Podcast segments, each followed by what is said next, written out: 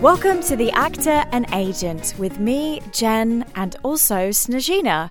Um, this is just a short intro just to give you a an overall understanding before you deep dive into our crazy world of the industry.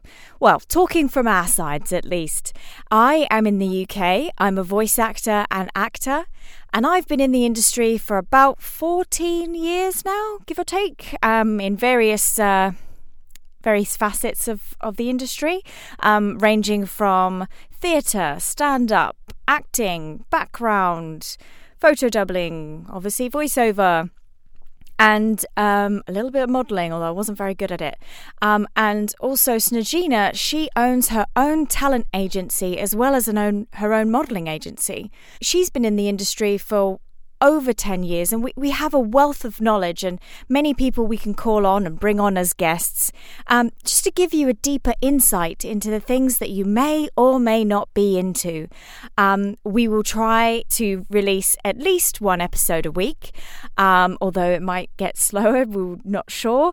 Um, so far we have three episodes recorded. We've got one more that we're recording on Saturday with our first guest, and we will have guests. We will cover things. We'll also open things up for Q and A's, you know, when we get past the point of where we've got, you know, three or four people listening.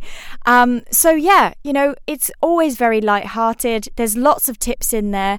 Um, and especially if you're, um, especially if you're thinking about uh, getting into acting, or if you're already an actor now, or gosh, if you, you know, if you're not sure about what your agent actually does day to day. Um, Snezhina is based in Vancouver, Canada, but it still applies um, uh, over over here in the U K and also in Canada if you're listening in Canada. And I'm sure it even applies even in America too.